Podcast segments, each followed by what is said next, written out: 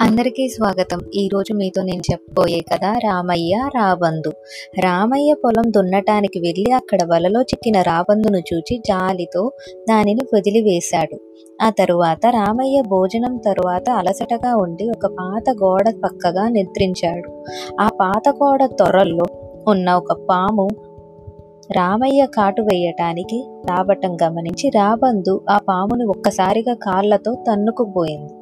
ఈ అలికిడికి నిద్రలేచిన రామయ్య రాబందు చేసిన సహాయానికి ఆశ్చర్యపడ్డాడు.